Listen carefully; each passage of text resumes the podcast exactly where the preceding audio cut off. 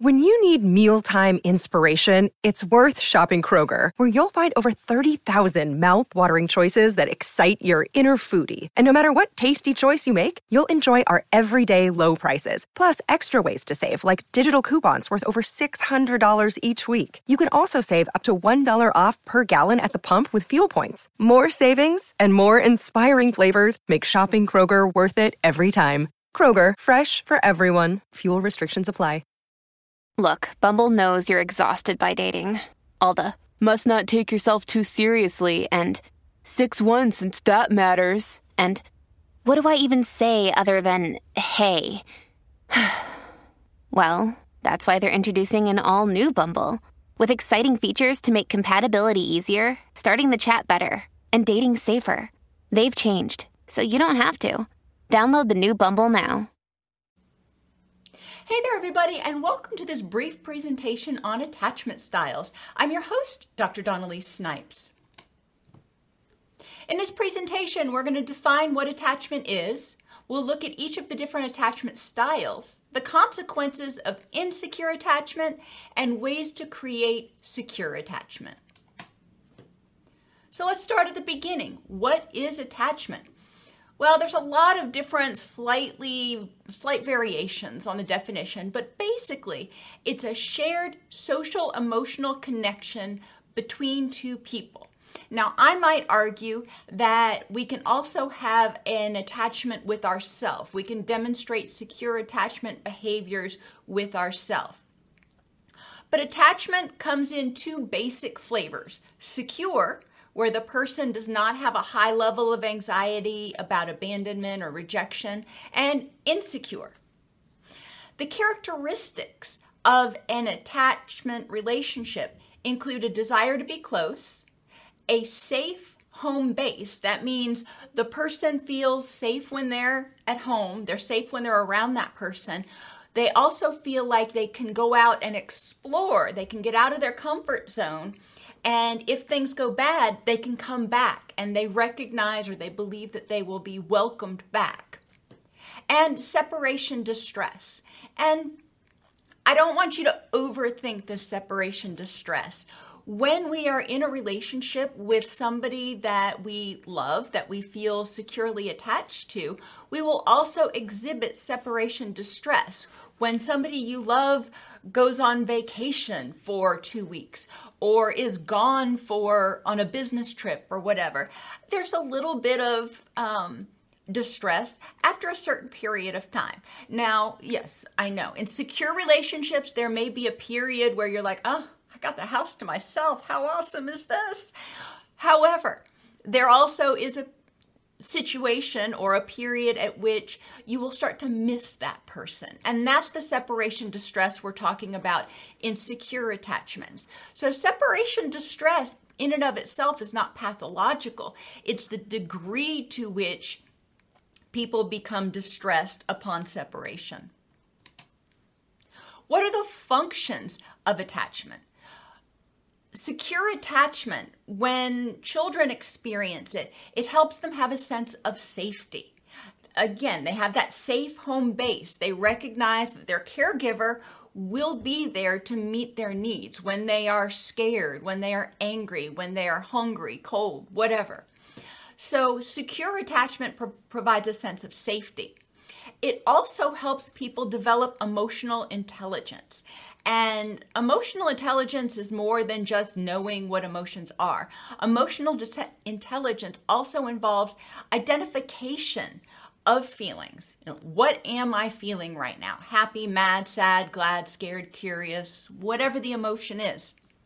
Regulation of those feelings through using distress tolerance skills to recognize that even unpleasant emotions are tolerable, they're not going to consume us.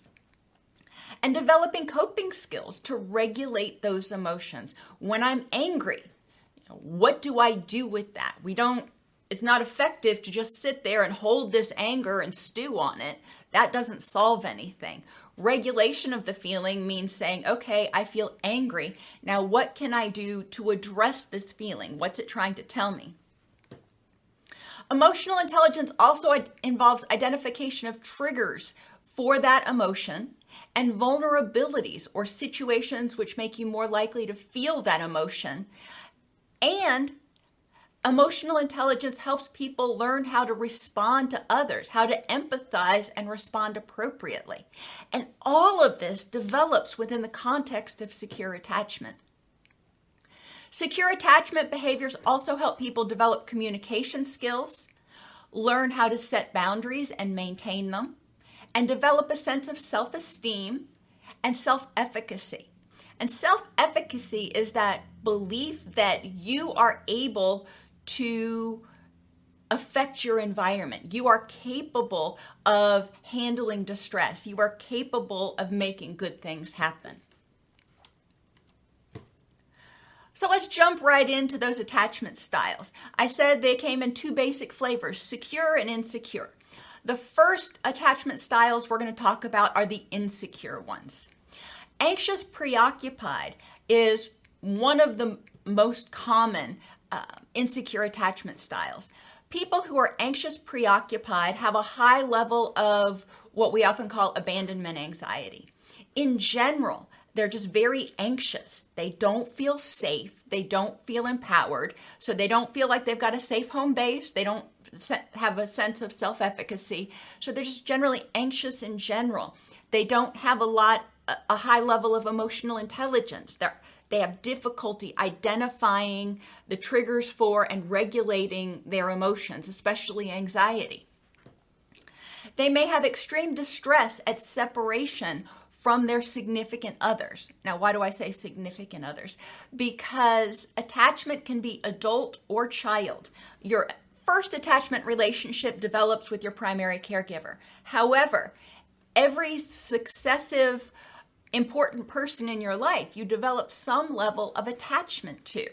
And when you're separated from those people, you may experience distress.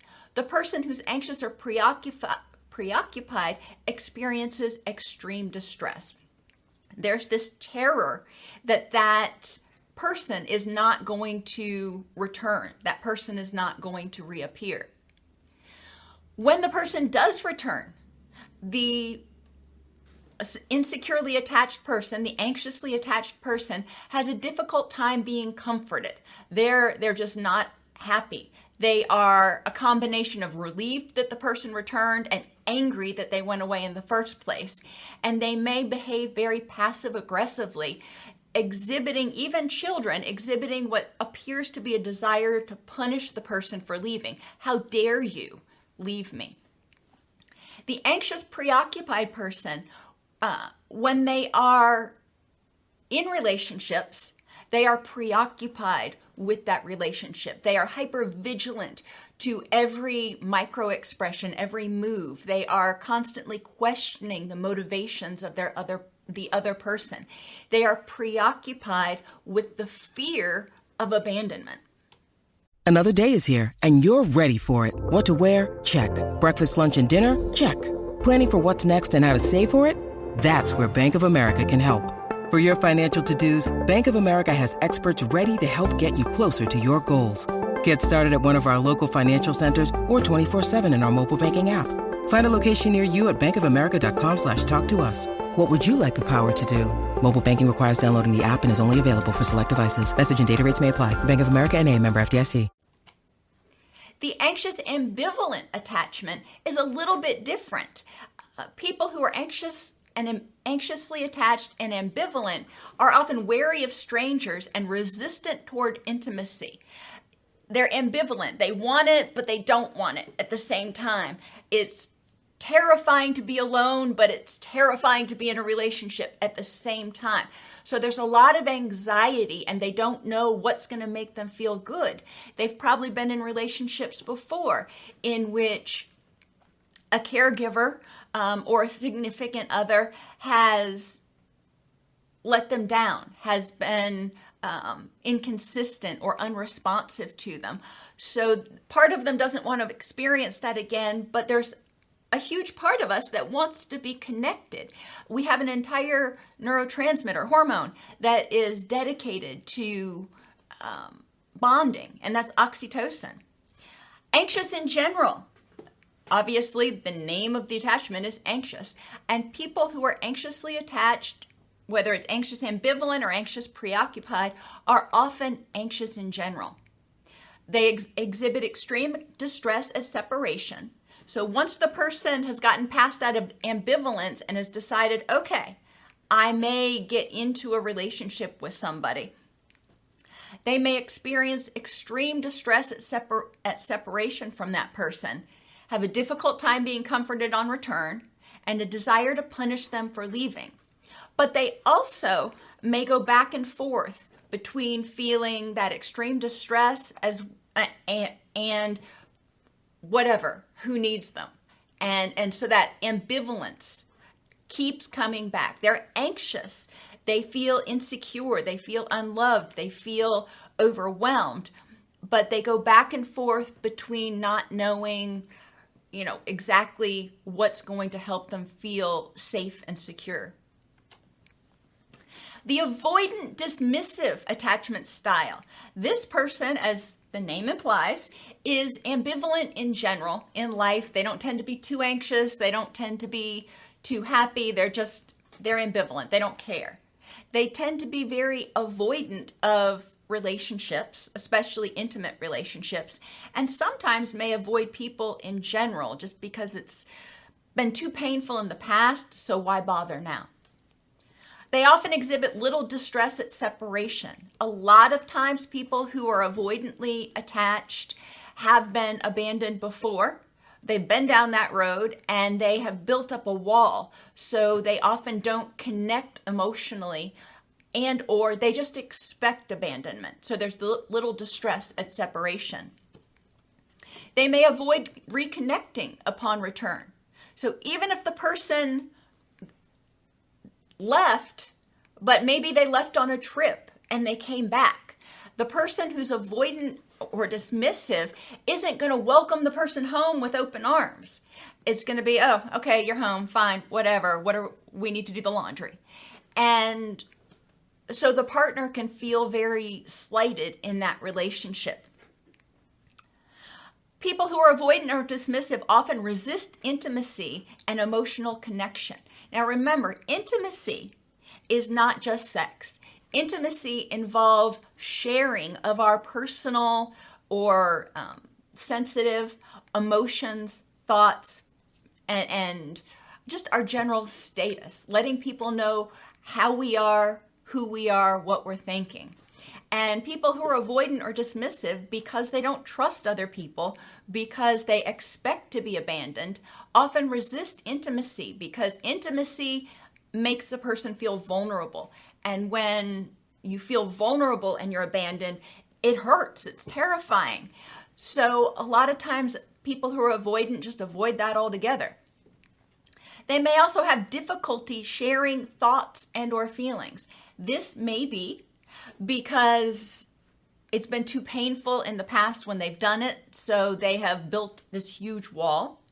It may be that they've disconnected from their own thoughts and feelings because it was too painful to have them and not have anybody to share them with. Or it could be that they never learned how to identify their own thoughts and feelings because the prior relationships they've been in have been either so toxically enmeshed they weren't allowed to have their own thoughts or feelings, or toxically avoidant they weren't helped by their primary caregiver to even identify, learn how to identify their thoughts and feelings. There could be a lot of reasons for this. The key here in any of these attachment styles is behavior is communication. Insecure attachment represents a person who feels terrified in their own skin. They feel terrified in getting in relationships. They feel terrified if they're not in relationships sometimes, depending on your attachment style. And their attachment style that they currently have represents the best method they've found to survive interacting with others until now.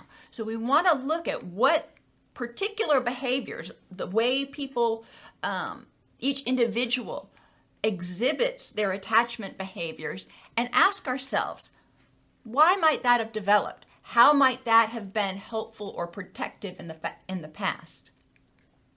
And our final attachment style is what they call disorganized. And this person tends to be all over the map. Sometimes they are um, anxious, preoccupied, and then they may swap over if to if they're uh, to avoidant dismissive, and this can be with the same person. It's also important to recognize that attachment styles may be very different with different people. They may have a different attachment with their child than they do with their caregiver, than they do with their um, significant other, than they do with their best friend. Some may be secure, some may be avoidant, dismissive, some may be insecure. Think about it. Okay, let's let's just take a scenario. If you have Sally, we'll, we'll call her Sally, and she grew up in a very toxic household where the caregiver was uh, very emotionally abusive and frequently was abandoning, either emotionally abandoning or physically abandoning Sally, she may develop an avoidant, dismissive attachment with that caregiver. However, um, she may have children of her own now, and she fears that they are going to abandon her the way her caregiver abandoned her, so that she may have an anxious, preoccupied attachment with her children. She may constantly obsess about the attachment and fear rejection and abandonment from her children. And then, hypothetically, with her significant other, she may have a secure attachment where that person is responsive to her needs in a healthy way.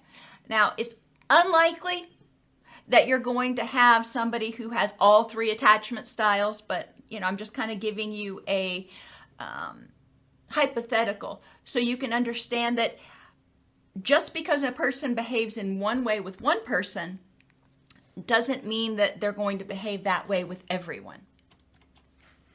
Issues associated with insecure attachment. People who are insecurely attached have demonstrated significant deficits in attention. Well, it makes sense. If they are insecurely attached, they don't feel safe, they don't feel empowered, they constantly feel stressed. That HPA axis, that threat response system, is always a little bit on. They may be frequently hyper vigilant to what's going on, and as a result, because of the stress hormones and stress chemicals, it's harder to pay attention to what's right in front of you. So, attention de- uh, deficit issues are common. Inflammation is also common in people with insecure attachment. Chronic stress leads to systemic inflammation. Enough said. Borderline personality disorder is also very common. And of the personality disorders, it is the most frequently uh, associated with insecure attachment. And when you look at the criteria for borderline personality disorder, the um, going from I love you to I hate you, the switching in relationships, the uh, difficulty with an emotional regulation. Well, both of those things are things that we learn in when we have secure attachments. So it makes sense that someone without a history of secure attachment may develop compensatory strategies. Depression, schizophrenia, and bipolar disorder are all associated with neuroinflammation, systemic inflammation, and insecure attachment. Substance abuse. Now, this one is interesting because it's what I call bidirectional. People with insecure attachment are at a higher risk for developing substance abuse issues. You know, Self medicating that anxiety totally makes sense. And people with substance abuse issues are at risk for developing insecure attachment. They may have a good relationship, they may have some secure attachment, and then for whatever reason, they start developing a substance use issue and it negatively impacts their relationships and those relationships become much more chaotic and insecure. So that's kind of an interesting thing. And eating disorders are also strongly correlated with insecure attachment. People with insecure attachment are often more likely to develop eating disorders. In order to develop secure attachment, and I know I've done other videos on this, so I'm just going to go over this really quickly. The mnemonic is craves consistency, responsiveness, attention, validation, encouragement, and safety. I suggest, you know, with infants, they can't do it with themselves, but from young childhood on through adulthood, we want to encourage people to develop a secure attachment relationship with themselves, to be mindfully aware, consistently aware of how do I feel? Consistently checking in on themselves, consistently responsive to their own needs, willing to pay attention and, and do nice things for themselves, willing to treat themselves as they want to be treated, willing to validate or acknowledge their feelings as real. Their feelings are what they what they are. It not everybody may share them, but if they're scared, they're scared. Okay. So validating their own thoughts and feelings, maintaining those emotional and cognitive boundaries, encouraging themselves and creating a sense of safety, which comes with self-love and self-esteem. People who are insecurely attached, this whole list, doing this for themselves, may seem totally overwhelming. It may seem like a completely foreign concept. And however, by practicing secure attachment behaviors with themselves, it helps them learn what they deserve from other people. Consistency with others, or um, secure relationships with others. When you're in a securely attached relationship, each person is consistently or reliably available for the other person. I can count on you to be there. You know, maybe not 100% of the time. I mean, in adult life, nobody can really realistically expect somebody to pick up the phone on the first ring every single time. But I know if I call my best friend, she will call me back when she gets a chance, when she gets at her first opportunity if I need her to. I can count on her to be there and be supportive. Responsiveness. Consistency is great. The person is there, but if they're not responsive, if they show up and they're like, well, what do you want me to do about it? That's not really helpful. Responsiveness in childhood means helping the child identify the feeling or need. Same thing when we're responsive to ourselves, checking in and going, okay, what, what's going on with me right now? What is my feeling or need? De escalation. When we are in a stress moment, whether we're in pain, we're hungry, we're cold, we're scared, we're angry, that HPA axis, that fight or flight system, stress response, is triggered. When that is triggered, it is hard for us to think clearly. We need to be able to de escalate or down regulate that emotional response so we can think about or explore the triggers, you know, what caused me to feel this way, and alternatives. What can I do to address this situation? And then make a choice and take action. Now you can see this is a, a mnemonic within a mnemonic. Responsiveness, the mnemonic is idea, identification of the feeling or need, de escalation, exploration of triggers and alternatives, and action is taken. So back to craves. In a secure uh, attachment, in a secure relationship, the person is consistent. You can count on them. They're responsive. They help you identify what's going on and regulate it, manage it. They provide attention, not just when things are bad, but they are wanting to spend time with you. They are wanting to um, you know, use your love language. They, they want to communicate with you. They want to develop an intimate relationship. This again, this isn't just in response to distress. This is someone who truly says, "You know what? I like you." and want to spend some time with you. Validation or acknowledgement. is also important, where the other person can say, This is how you feel. I may not agree, but I see that you're scared. I see that you're angry. You know, children often get scared about things that as adults we're like, yeah, that doesn't even exist. There are no monsters under your bed. However, with validation, we're saying, I can see that you're scared that there are monsters under your bed. I'm acknowledging this is your thought, this is your fear. I'm not telling you that it's correct. I'm not telling you that it's fact based, but I'm acknowledging this is how you feel and what you're thinking at this moment. And then we'll talk about how to address it. Encouragement is important in relationships. It's not just reactive when you're in distress, I'll show up and help you muddle through it. But paying positive attention, providing encouragement to the person to get out of their comfort zone, and providing a safe home base for them to come back to should things not go so well. Or even if they do go well, a safe home base where somebody can come back and go, Let me tell you about my success. We see this developing first in infancy when the caregiver responds to the child's cries that and helps them not be cold, in pain, scared, overwhelmed, whatever the infant is feeling. We see this in toddlerhood when the caregiver responds to the child's distress and helps them start developing that emotional vocabulary and learning distress tolerance skills and coping skills and supports them in trying to address it helps them figure out what do i need to do so i can feel in control of myself? And encourages them to pursue their dreams pursue what's important to them providing a safe home base to return to.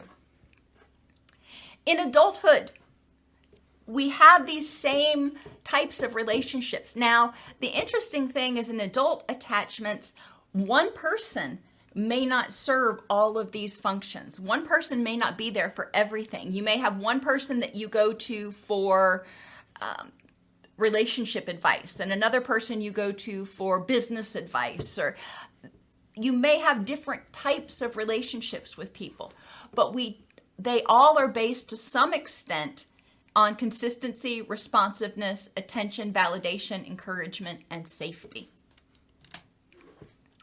Attachment is a quality of adult and child relationships with self and others. So, as a child, how do I interact with myself? How do I interact with other people? As adult, how do I interact with myself? How do I interact with other people? Attachment is initially formed with a primary caregiver and creates what some call a love map for future relationships. Insecure attachment causes a sense of unsafeness and disempowerment, and a sense of unsafeness and disempowerment or trauma often leads to insecure attachment. Insecure attachment causes a variety of biopsychosocial problems. However, Attachment style can be altered at any point in life. As soon as the person recognizes that there's a problem, there are strategies, steps they can take, which often again begins with developing a secure attachment with self so they're not as reliant on everybody else to provide those functions for them.